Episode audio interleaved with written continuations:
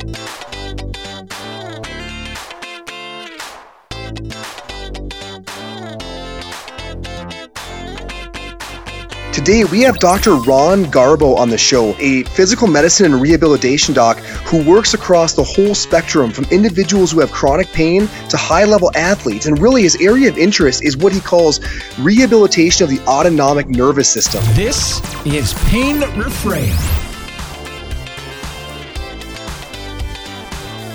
Well, welcome back, everybody, to another episode of Pain Reframed. This conversation is so exciting because it gets right to the heart of what so many different awesome guests have sort of walked around and discussed throughout all the episodes on our show, and that is understanding this sympathetic overdrive, right? And our inability, sort of the growing inability to be able to just manage, accept, decide, and really control our emotions and get ourselves in a place where the brain is not spinning a million miles a minute and instead we're driving the bus. And, and, and Doctor Ron Gharbo has some incredible ways that he implements heart rate variability to objectify that and really be able to have the science behind all of these different paradigms and strategies that we've already discussed at length. So really this is about putting together the pieces. I think you're going to really love how Doctor Gharbo lays out these five principles of autonomic nervous system rehab. This is a really exciting episode and very, very applicable for those treating pain and those in pain. So let's jump right into it without further ado.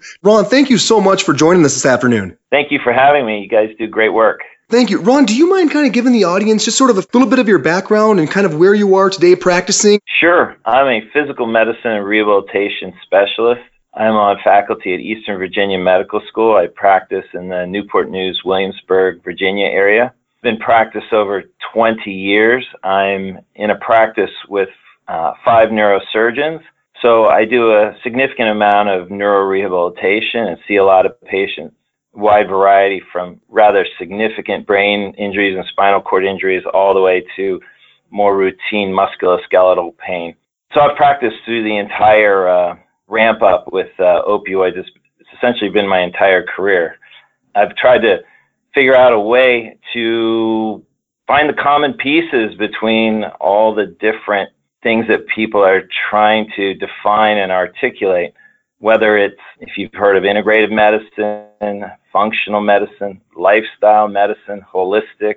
I think there's a common theme uh, throughout those. And so I'm proposing yet another model or concept, but hopefully it's it's unifying. So where do you see that common theme, Doc? What are you seeing that unites all these different disciplines? Obviously, there's very intricate Uh, medical problems that, that people have, this modern theme of sustained hypervigilance mm. and how it affects the autonomic nervous system and the H P A axis and all the hormonal consequences to uh, sustained hypervigilance. So I, I want us to get past the conversation, you know, Eastern philosophies versus Western philosophies and things like that. And it's more about autonomic nervous system health, understanding it. I put a high price on valuing, understanding, and I think we're on the cusp of measuring recovery for the first time ever. That's a, a generalized theme of depletion of the parasympathetic nervous system. You may have heard of polyvagal theory and things like that, but I think I try to use the most pragmatic and simplistic terms. And I think when you're running on high constantly, mm-hmm. what we do is Uh, affect the health of the parasympathetic nervous system. You know, we talk so often on this podcast about exactly what you're saying, kind of this constant state of hypervigilance, right? Everybody is is just running on high, very, very sympathetic driven. You can just feel the cortisol pumping through their, their veins. And it's just a, a, an environment where people are having a really hard time turning things off. And we talk a lot about mindfulness and breathing and sleep hygiene. And all of those are really, I think, attacking that same common theme of just really not having balance in that autonomic nervous system. But one of the biggest challenges clinically is objectifying it. You know, it's it's great when you have someone who, you know, Tim and I are, are outpatient musculoskeletal therapists. So, you know, it's great when you have someone who can't turn their neck to the right and you do some joint mobility work and some soft tissue work and some spinal manipulation. And all of a sudden they turn to the right. It's significantly better, right? You get this great patient buy-in. You both kind of feel you're going the right direction. Persistent pain in that constant state of hypervigilance is much harder, at least historically, to objectively demonstrate to you and the patient that, A, you know what your baseline is, and B, you know whether or not you're making legitimate and discernible steps in the right direction towards solving it. And do you see heart rate variability being something that could reasonably be implemented in the clinic and solve that part of the issue? I came upon mindful meditation around two thousand eight in an effort to manage my own burnout. In about two thousand nine, I came across the science of heart rate variability, and I've been fascinated ever since, learning more and more about both heart rate variability, biofeedback, and H R V biomarkers and what it tells about health of the autonomic nervous system. I think if we look back one hundred years ago compared to now, I mean, we had periods of time where I may have had to go get a pail of water, and only occasionally did we run across a beast that may uh, trigger the fight or flight response. Now, uh, my entire patient chart and record is accessible from home via my phone. I could be called all night via the phone. I think if you're playing uh, video games, Mortal Kombat, you know, late at night, you're in a state of hypervigilance. Your brain doesn't exactly know the difference between actual combat all the time and what you're doing to your brain if you're doing that instead of sleeping. So I think we're constantly hypervigilant, even though we're getting much less exercise, and there are hormonal consequences to that. You know, Ron, if you wouldn't mind taking the listeners back just a step and talk about the concept of what is heart rate variability as a marker of sympathetic or parasympathetic state. Sure. So you have an average heart rate, and let's let's say it's sixty. And we get an average because there's a beat-to-beat difference. And there really is, a nice way to put it is, it's a background music of what's going on. So if if you vary from beat to beat from, say, fifty-eight to sixty-two, that's a very small variation. If you vary, say, from fifty to seventy, you know, in both instances, the average is sixty. The fifty to seventy, there are three things associated with that. One is age.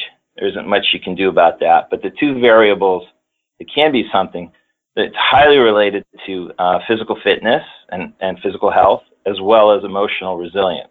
The greater your H R V, the better. The more physically fit, the more emotionally resilient you are. And one of the big factors in that is the diaphragm working as this large piston and a secondary pump to the heart. And you can think of the diaphragm as that piston or the secondary pump. And the stronger that it is, the more assistance. So when it contracts, you're going to draw in oxygen and blood into the chest area. You've put work into the system. And then when you exhale, that's a parasympathetic moment. What conceptually sometimes is difficult, even though you're relaxing the diaphragm, there's a significant amount of work being done because that, that diaphragm is dome-shaped. And so when you push down on the abdominal content, when you relax the diaphragm, uh, essentially the abdominal contents are, are coming back up into the towards the chest cavity. So there's work being done even though you're relaxing, and that causes a temporary slowing of the heart rate. It is good to have greater variability in terms of making you more resilient, less susceptible to chronic pain, and frankly, uh, improved all, all-cause mortality, if I'm correct. So you want to have a variable system. Is that correct? You can either think of it as a, as a high diaphragmatic excursion that affects, slows, and speeds up and slows the rate of the heart from beat to beat. That is a measure of the capacity of your chest wall and diaphragm and marker of health, and it makes it the heart more efficient. So you can do the same amount of work with less heartbeats. That's why a physically fit person getting assistance from the diaphragm, the brain picks up that I don't have to work as hard to just walk around the office, and the heart rate will reduce. Let's stay on that fitness concept. If I am overtrained, I actually might become less variable in my heart rate variability. Is that correct? Absolutely. What we're on the cusp of, I think, is a model that applies to both patients as well as athletes with parasympathetic health. So I use an automobile analogy. So when you're, when your foot's on the gas pedal all the time, you have two independent levers. Your foot's on the gas pedal. If you are braking all the time, what's that going to do? with your foot on the gas all the time, you're going to wear out your brake pad. So that's the analogy I give when we do some of our deep breathing testing, that we can see that your brake pads are thin.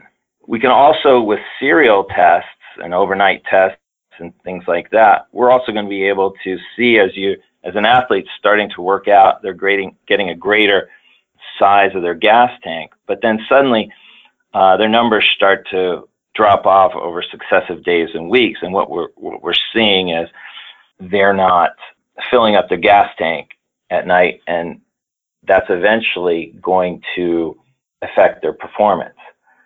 There's a caveat to that. You can adrenalize your way for short periods of time rather dramatically.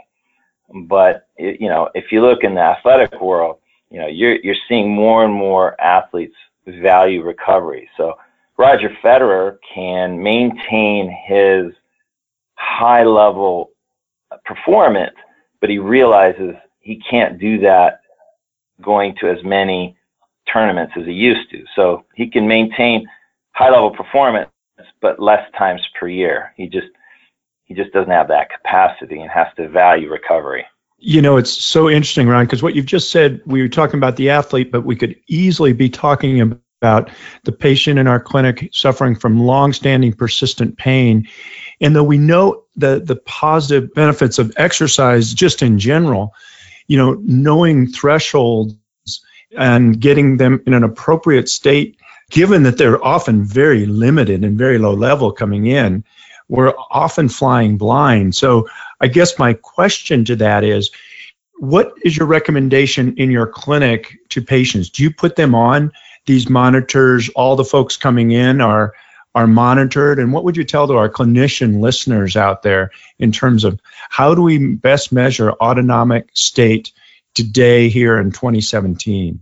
The fifth vital sign, which I call the biggest compassion blunder that I know of in, in, in medical history, it pressured us to prescribe. And so, I, you know, I was on the front lines of this opioid epidemic, and, you know, I don't, I don't want to point too many fingers, but where I got my most frustration was when the interventional pain management ivory towers were, were, were saying, keep doubling opioids. And even the addictionologists at some of those Uh, ivory towers. And that put a tremendous pressure on me when I know that each time you double opioid, uh, you increase risk dramatically. And mm-hmm. you, although you do increase benefit, it's not a doubling. So there's a law of diminishing returns. And at some point, risks outweigh the benefits.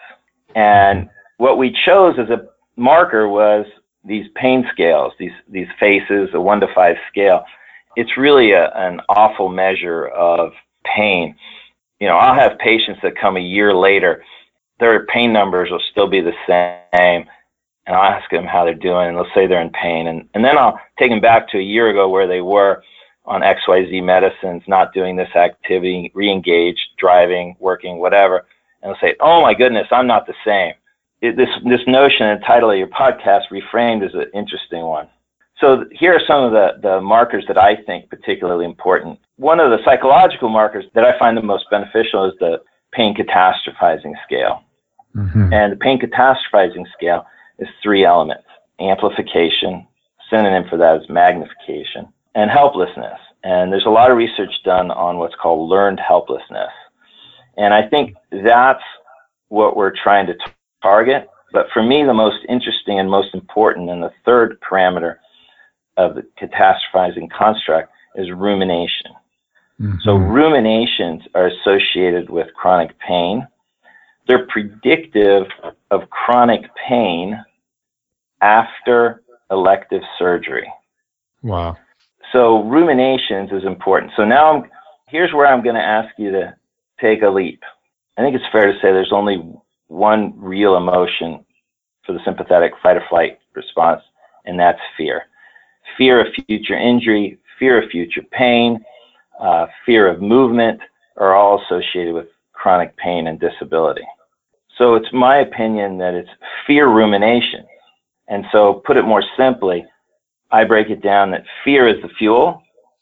I make a big point to go over the physical, nociceptive, neuropathic components of pain. And then I outline a model where fear is the fuel. I basically want to make a deal.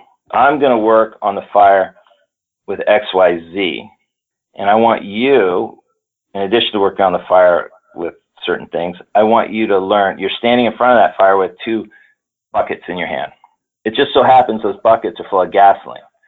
So I need you to stop basically flailing around and learn how to set them down and let go. That whole notion of letting go in mindfulness, as well as letting go. I think I also talk about a latching mechanism between your automatic brain and the more creative part of your brain and the frontal lobes and so forth. So you're learning to let go of that fight or flight choices, which are typically fight, flight, or freeze.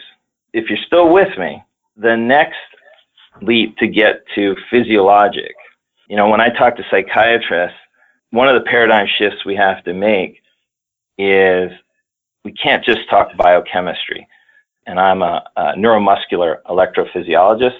I am venturing a little into the cardiology world. So now I'm taking you from psychology to cardiology.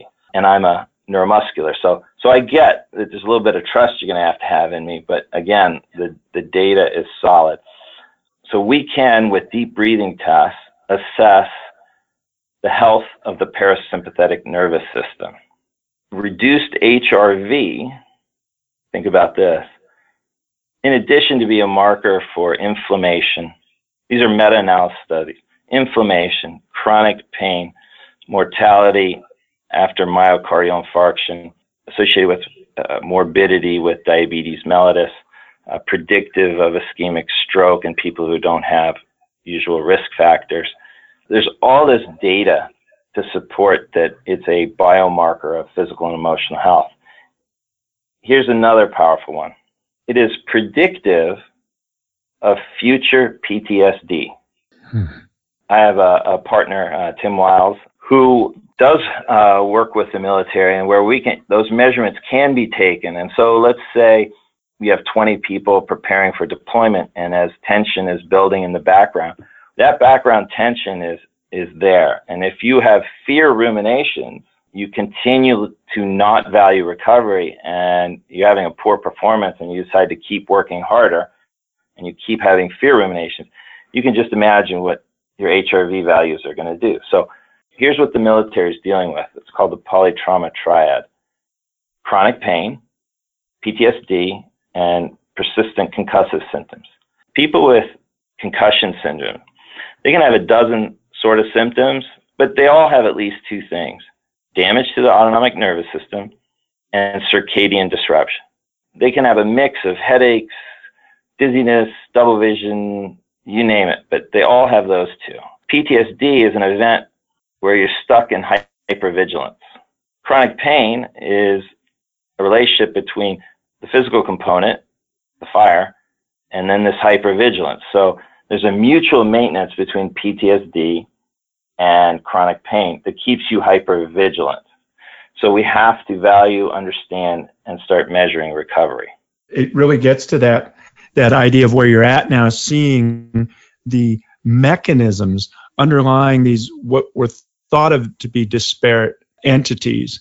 And we like to talk about in this podcast a lot that the barriers or the these false dichotomies between what is, quote, you know, mental health and physical health, I think are crumbling before our eyes. It's, it's just such a odd way of separating our human experience. And when we now look at it from a more neurological, electrophysiological, cardiological perspective, we see a similar mechanism underlying multiple different, quote, disorders that we have labeled mental health problem or this or that right. in the past.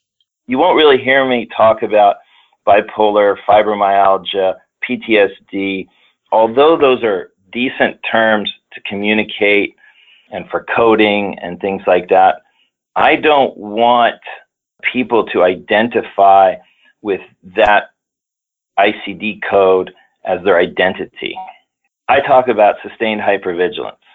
If I do my job of being a good listener, empathetic, explaining, the nociceptive component to satisfaction. And I, I validate and I do, do my job as a provider. I am then very often allowed to, in a thoughtful and kind manner, hold people accountable to their hypervigilance. The way I assess risk in my clinic, it's pretty much based on the patient's behavior. If they're engaged, I pretty much know that I have greater flexibility and can maybe take a little more risk, that if I prescribe, say, twenty pills of something, that it's unlikely they're going to take them all at once when somebody's engaged. When I, when somebody else, so I call them partners. When somebody comes to me as a customer and they expect me to take care of everything, I actually become aware that there's a little greater risk. So I use it, I use it as a Occam's razor for assessing risk. I'm trying to, to define what I call autonomic nervous system rehabilitation and try and take you through that process. Is that the crux of, because I love that term. When you and I were on the phone yesterday, you had talked about autonomic nervous system rehabilitation, and it just struck me as a brilliant term, because all these different disorders, like you guys mentioned, that we're labeling, you know, anxiety and, and catastrophizing and fear and chronic pain and, and all these different really iterations and byproducts of what appears to be just sympathetic overdrive, the prescription for that should be autonomic nervous system rehabilitation. I mean, I mean that really is what we're trying to do. Is breathing then, you know, the the baseline measurement with heart rate variability and then breathing exercises, is that really the crux of it all, or, or, or are there multiple points that you play into uh, what you would yeah. consider re- rehab? You know, usually we're doing studies with salivary cortisols and this and that after the H P A axis has been triggered. So you want to maybe take a step before that, and wouldn't you want to change the signal to the body from the brain? So this is where notions of cognitive behavioral therapy, uh, magnetic stimulation, or, or this and that, and that way it's one step before. The beauty of H R V, uh, or even E E G biofeedback, the beauty of H R V, it's another step precursor. So it's the signal from the heart to the brain. So it's two steps removed. In addition to that, what's different about H R V from all the others, it's very immediate, and we're talking about microvolts versus millivolts in E E G. So that's profoundly more versatile and durable as we get into this wearable age. And the beautiful thing is, is I don't have to quote studies that are ongoing, and I won't, but uh, I can quote, again, these decades of studies of what we've seen from halter monitoring, but halter monitoring has been incredibly cumbersome. So it's prior to the triggering of the cerebral triggering of the H P A axis. So if you can shift the signal, and so that we, we call this bottom up. So E E G, cognitive behavioral therapy, is top down. H R V, mindfulness, maybe acceptance commitment therapy, are bottom up. And it's it's another way to assess and to treat things. I got five points to it. And the first one, I put exercise first because it is the largest modifier of H R V. Hmm. A strong diaphragm exercise changes your H R V. Ron, is there uh, a particular type of exercise that really seems to shine, or, or is it any? Well, I'm going to use broad strokes. But our, our most resilient people are our most fit people, period. They, however, are not necessarily our most emotionally stable, you know. So, you know, let's let's use extremes. So let's an out of shape expert meditator versus an overdriven, physically fit super athlete. The athlete is more resilient. The meditator is probably more emotionally stable. So, you know, you see this when I, when I, when I've treated, say, runners with a stress fracture, they want to run as soon as they start to feel better, and they become obsessed, hypervigilant with getting the number of miles in. So this notion of hypervigilance can, you know, oftentimes we direct it from unhealthy things, you know, you know, going from the spectrum from, say, opioids to, you know, smoking to then, you know, maybe it's playing video games, uh, or then maybe it's being able to run a certain number of miles. The emotion that drives all of those, here's this oversimplification, but I think it's valid, of the D S M. You mentioned all these diagnoses, the D S M book, which I'd love to get rid of, But addictions, it's craving blank. There are some healthier things that we can crave, like that runner, I got to get one hundred miles in a week, or they start to act a little nutty, you know, or you, maybe you crave looking great. So although exercise is very healthy, the craving eventually can get you, you to run into trouble. And we have a, an entire consumer base that's trying to get everybody addicted with various bells and whistles and commercials and this and that to get you to crave products, staying up a little bit longer, posting one more time for me, or craving a national championship. Or in my case, my patients, what I like to say is they're not seeking euphoria. They're craving to be pain-free, which is driven by unremitting fear ruminations of future pain, future movement. So it's craving and fear ruminations that are the core of this. But the most resilient is associated with exercise, so I put that first. You know, oftentimes I got to back off that, and I might say, you know, you got to, you're going to have to choose something before we get you into physical therapy. You're going to have to walk every day. I don't care how long you walk. So the second one is something called respiratory sinus arrhythmia. And this is a breathing in uh, rate of five seconds in loosely and five seconds out. I call it the beginner's breath. There are better breathing techniques for autonomic nervous system. I like to call this the beginner's breath. This is where you should start. You cannot escalate a panic attack physiologically when you're breathing five seconds in, five seconds out. Your body, if you develop a habit of it, your body will figure out what you're trying to do as you get better and better at it. And and here's a here's a practical tip. Don't tell people to take a breath. What they'll do is take it and hold it and bear down. What you want people to do is long exhales. So all I typically do is tell people long, slow exhales, long, slow exhales, and everything will take care of itself. If it's long and slow, they won't hyperventilate, and they'll have that long parasympathetic moment. But you can return to your panic attack the second you stop.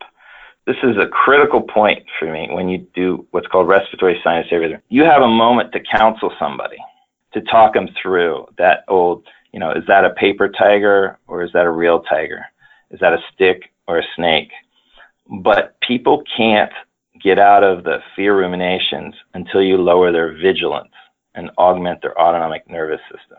So that's why, for me, the critical thing is developing this habit of resonant breathing. Mindfulness is fabulous, but you can't assign homework and check it. And so this is, to me, a truly revolutionary moment that we're doing. We can assign breathing homework and check it. From a dosage perspective, how often are you prescribing that? I mean, I'm sure there's some variance, but do you have sort of a of a knee-jerk reaction to what that initial prescription might be as far as times per day and amount of time doing it? It's really about the habit. And even if you skip the day, it's getting back to the habit. So if you're doing it right before you go to sleep, instead of playing Mortal Kombat video game, what you're doing is triggering the anabolic response faster and sooner when you go to sleep, and you have better recovery. And we know the difference between fibromyalgia and anxiety with healthier physiology is the quality of their sleep. So resonant breathing each night before you go to bed can make your recovery, get into deeper recovery quicker and faster, the steepness of that curve.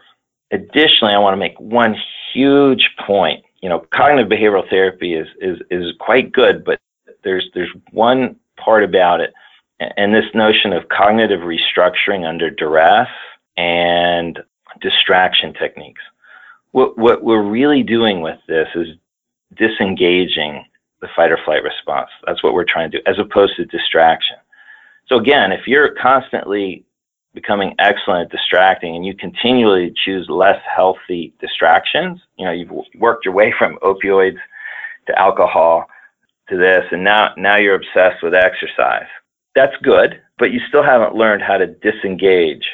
So you now have that stress fracture. You're going to have to learn how to calm that mind. So the second step is uh, resonant breathing, ten minutes B I D and P R N. It's a habit. And one thing to note, it's called respiratory sinus arrhythmia.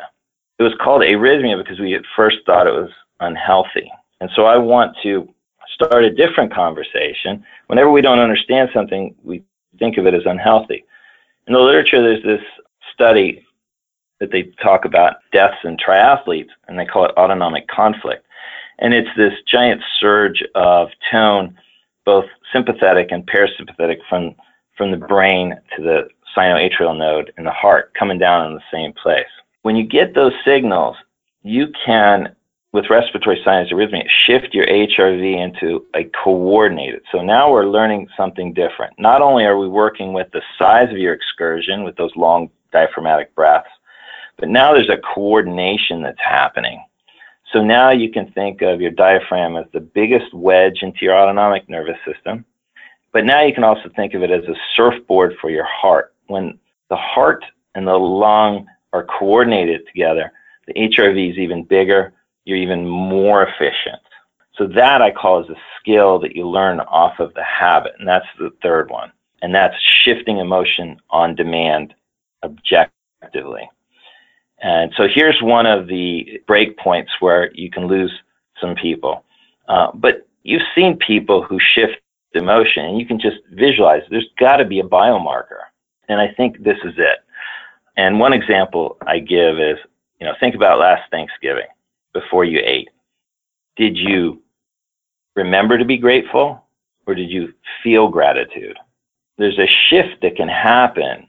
You could turn devices different colors and things like that when you feel gratitude. So we know that, you know, anywhere between thirty and fifty percent of females who have chronic pain were abused as children. So they are hypervigilant since childhood. They can remember to be grateful, but literally struggle to feel gratitude. And so now we have objective ways to try and talk them through and teach them this skill to aug- augment the autonomic nervous system. Learning how to shift emotion objectively on demand, how potentially powerful, if we have the right tools and the right teams are set up with the right education, how powerful that that can be. The fourth one I call platforms and resets. Uh, I want to redefine how we look at our treatments, whether it's spinal cord stimulation, opioids, acupuncture, good nutrition. You know, let's talk about them in the terms of platforms and resets. I do believe that there are, is a role for opioids. Um, I do not believe that that flower is inherently evil or good. I don't inherently think willow bark, where we get aspirin from, is inherently evil or good. Aspirin can save your life in a heart attack, or if you're bleeding in your brain, it would be a profoundly bad idea for me to tell you to chew an aspirin. What I'll do is I give a, a specific type of opioid called buprenorphine. It's incredibly slow. It's a partial mu agonist, so you, you never get the full surge, and other opioids bounce right off that receptor. So it is not sought after to abuse, and it, it's now there's a generic transdermal, and that's why I call it a platform. I think acupuncture is a better choice when I have somebody who's opioid naive, but if they're coming to me from somebody who just lost their license, or they've just been to three different universities, and they're on these high doses, I'm coming down from somewhere higher that maybe isn't in the window of acupuncture. So I will maybe adjust them to this platform. So this buprenorphine does not increase the reward cycle. So again, addiction is not about opioids. It's about craving. So you're not in this reward cycle when you give this type of opioids.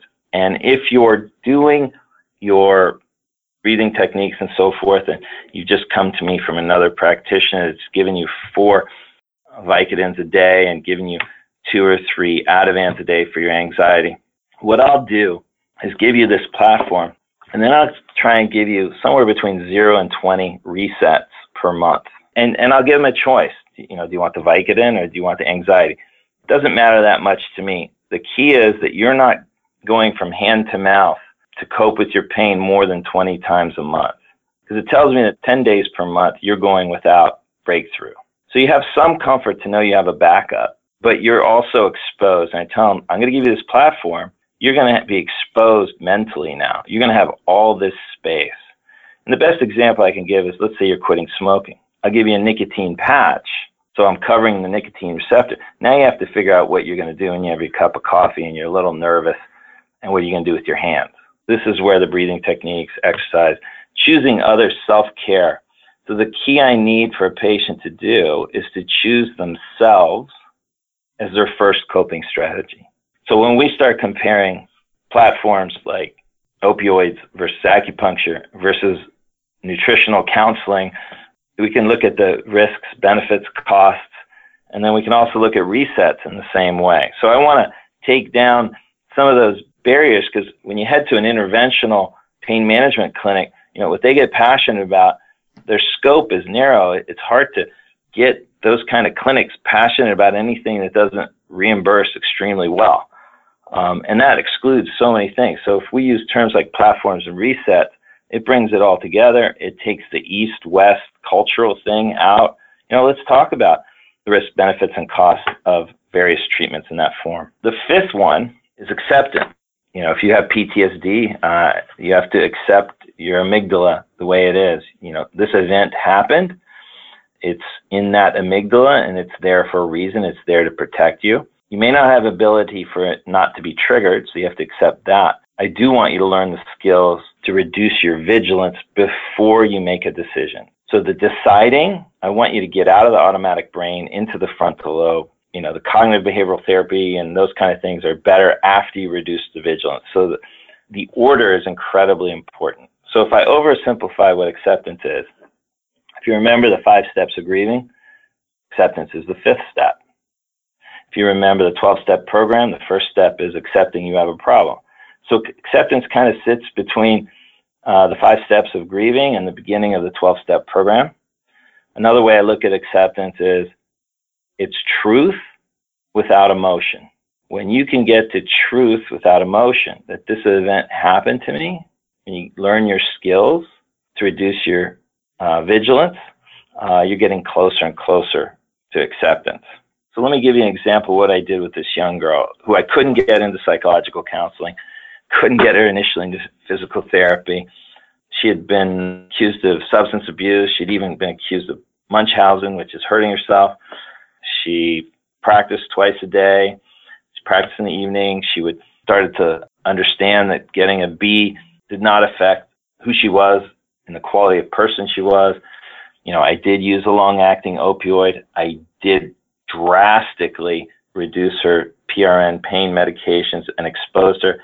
And then each night for acceptance, what I finally did was, I want you to do your breathing. I want you to lower your vigilance.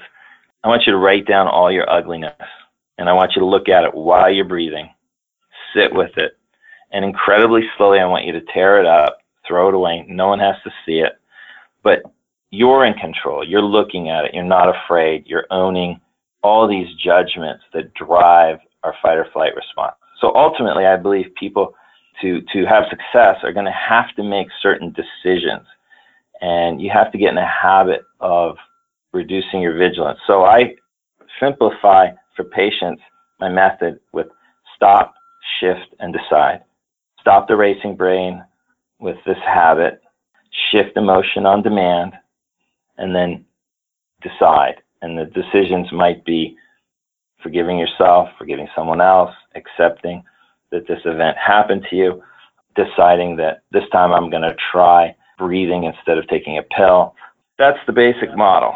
Ron, that, that's excellent. You've laid out five elements uh, for the listeners, and I would like to thank you uh, so much for coming on the show. And how do they find you, first of all, and then also any other information you'd like to put out that we can put in our show notes? I, I have a website, A N S rehabilitation dot com, but probably the simplest thing is LinkedIn. You can contact me through LinkedIn. Once again, I can't thank you enough, and this has been a fascinating conversation. And we're clearly going to get lots of questions coming from this. And thanks for demystifying and taking some of the horror and fear out of, uh, you know, what's really going on in many of these conditions. It's been a pleasure. Thank you very much. Fear is the fuel. Let me repeat that. Fear is the fuel driving a lot of the problems we're seeing throughout persistent pain. Doctor Gharbo laid out really a five-step program that he's really focused on in working in individuals suffering from a variety of disorders, you know, starting with exercise and this concept of resonant breathing and shifting emotions, but never uh, underestimating the platform and the resets. So a system that, which you can go by each month. Finally, that number five, that of acceptance, putting truth without emotion, labeling something this is the truth, but without emotion. And again, what a what a fascinating episode on many levels. And this is going to surely drive conversation. And we'll be talking a lot more about this whole concept and principles in upcoming episodes. Thanks again to all our supporters out there. If you're enjoying what you hear, go on Facebook, send some likes to us. Follow us on social media, eimteam, or follow Jeff and I on Twitter. And more importantly, go to I S P institute dot com and check out some of their innovative programming that really gets to the heart of teaching people about pain and making a difference in the management of persistent pain in our society. Once again, thanks for listening. Pain Reframed is brought to you by our sponsor, the International Spine and Pain Institute. Check out their transformative pain science programming at I S P institute dot com.